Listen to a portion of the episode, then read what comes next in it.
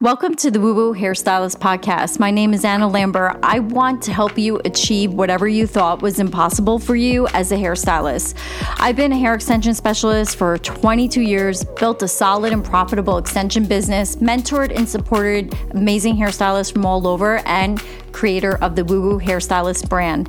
On this podcast, you'll get tools, strategies, and teachings to level up your income, productivity, and success. If you want to explore unconventional ways to create the life of your dreams unapologetically, you are in the right place. We dive into manifestation, spirituality, and mindset shifts to transform internally and release mental blocks that would normally stop you from reaching your potential. I'm so happy that you're here, so let's begin. Today, we're going to be talking about hair extension consultations and how imposter syndrome shows up that can prevent you from closing the sale. We will also discover ways to get through these imposter syndrome moments. So, I want to first talk about why it's important to have effective consultations of any kind in the market today more than ever before. If you haven't noticed already, the beauty industry is changing and very different from what it used to be about six years ago, even probably 10 years ago.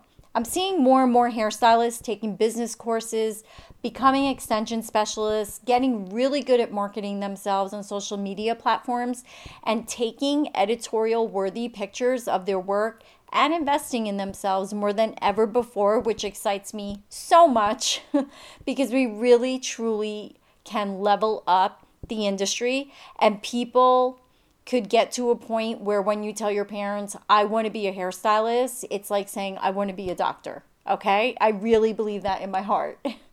so, in order to stand out, you must get really good at your skill and can create a guest experience unlike any other salon in your area. You also must be able to become an effective communicator in your consultations and use the power of words to influence and move people to change the way they see something.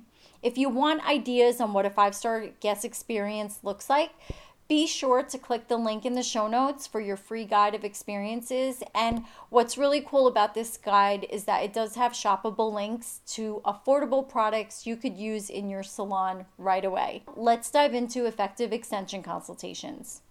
So we're going to start with something so simple, guys, and you might be like you might be like, "Oh my god, this is so obvious." But do we really do this in the salon? If you do, I congratulate you.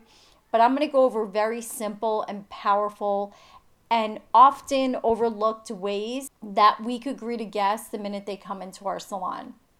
So, the first thing you want to do is definitely greet your guests and start off by saying something positive. So you could say a compliment like, Your eye color is so beautiful, if it's a new person, or I love your shoes, bag, outfit. Just whatever it is, make sure it's authentic, make sure you mean it because they're to know if you're being real or not. Now, we live in a world of chaos right now, and giving compliments will absolutely make people feel good and they will more likely follow your recommendations you know, being a source of positivity with your guests will come back to you many times over. I promise you that. Now, some people might be seeing you because maybe they're suffering from thinning hair issues, maybe they're going through a midlife crisis, or they're just not feeling great about themselves, you know, how they look, and it's making them feel crappy, right? Because they just feel whatever, they want a certain look. You know, we really don't know what's happening in that person's life. So when they come in to see you, just make sure you're not rushing.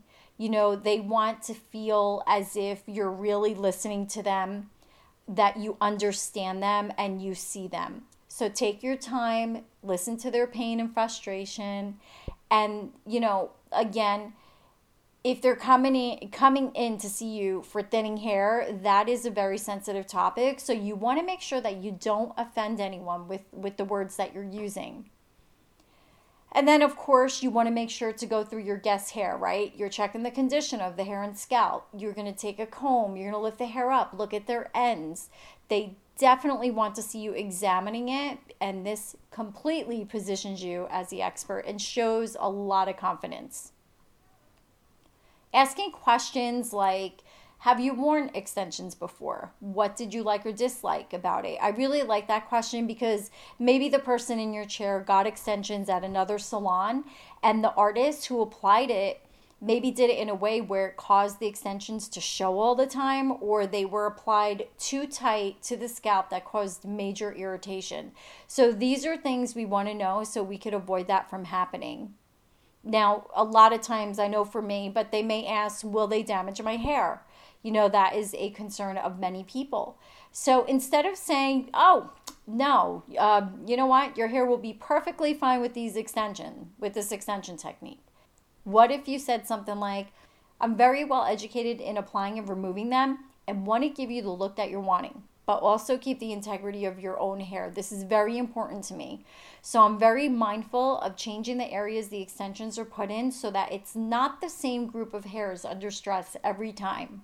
Right there, guys, that is going to make them feel at ease. Now, at this point, you've asked and answered all their questions, recommended what they're going to need for the look that they're wanting, right? And then you went over what the maintenance is going to look like. And now it's leading up to how much the investment is going to be. Now, I'm sure many of you know what this is like. The moment you and your guest lock eyes, and within a few seconds, your imposter might show up. Your higher self says, yes, this is exactly what the cost should really be, but your imposter says, don't do it. It's going to be, it's too expensive and all your guests will leave and find someone else. So, what's happening here? Your imposter is stepping in and you start to doubt yourself and you think about how you could protect yourself from judgment, rejection, or upsetting someone. So, let's start with what the heck does imposter syndrome mean? Wikipedia says imposter syndrome is a bias in thinking in which the individual believes all of their accomplishments to be the result of coincidence and luck instead of actual skill. This is often combined with the fear of being revealed as a fraud or imposter who does not deserve the things they have obtained in life. Now, imposter syndrome can hold you back and cost you a lot of money and opportunity in your life and business. And if imposter syndrome comes up for you a lot, I really want you to think about your guests that come back over and over again to see you and have recommended their family and friends to you. You know, thoughts like these will allow you to come back to the moment and the truth of who you really are a capable, worthy, and deserving human. If you listen to the imposter, you might talk yourself out of the original recommendation and go with something else, even though you know in your heart it's not going to give them the same result. Or you may talk them out of getting extensions altogether. Like, what? And recommend that you put them on a haircut regimen until their hair grows out, or you discount the service. Now, these are just some examples. But here's a fact. Here is a fact, and I really want you to listen to this because when I heard it this way, I was like, oh my God, this is so true. You didn't give your guest a chance to decide for themselves. I heard this when I was a student at Pitt University. So it's like saying, my life is more important than yours, so I won't be recommending what you really need for your hair, and instead offer something else, even though it won't give you the look that you're wanting.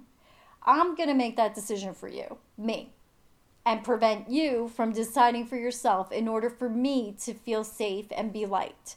Signed by yours truly, Imposter. Some of you might be thinking, yeah, Anna, I get it, but I still have a hard time and end up avoiding the sale and I or I discount the service. So maybe that means you're new to the industry or new to extensions or a skill that you just learned and you might have to practice more and more to become stronger in your skill set so that you're more confident in your prices. New or not, we as hairstylists are put on this earth to make a difference. People come to you because you are their beauty expert, and your job is to serve with the best intentions to discover their needs and provide solutions for your guest hair. And at that point, it is up to them to decide. Them, not you. Now, if they say, I can't afford that, that is completely fine. At that point, you offer other options that might fit within their budget, right? So maybe this looks like, okay, Mary, so we may have a couple of options for you. First, what is most important to you that you leave with? Would you rather have long 22 inch hair or perhaps something shorter like 18 inch? Are you open to another extension technique that's going to give you the length and fullness that but also may work better with your budget? Now, if she says, Yeah, you know what? What else do you suggest? You could say something like, Okay, perfect. Because you can get two packs of tape in an 18 inch hair for X amount of dollars, which puts you below your budget, or get a seven piece clip in set for X amount of dollars, which will be way below your budget. Just know with the clip ins, they will have to be put in and taken out, whereas the taped are more permanent. Then, guys, it is up to them to decide, right? So be creative, have other options for them in your back pocket.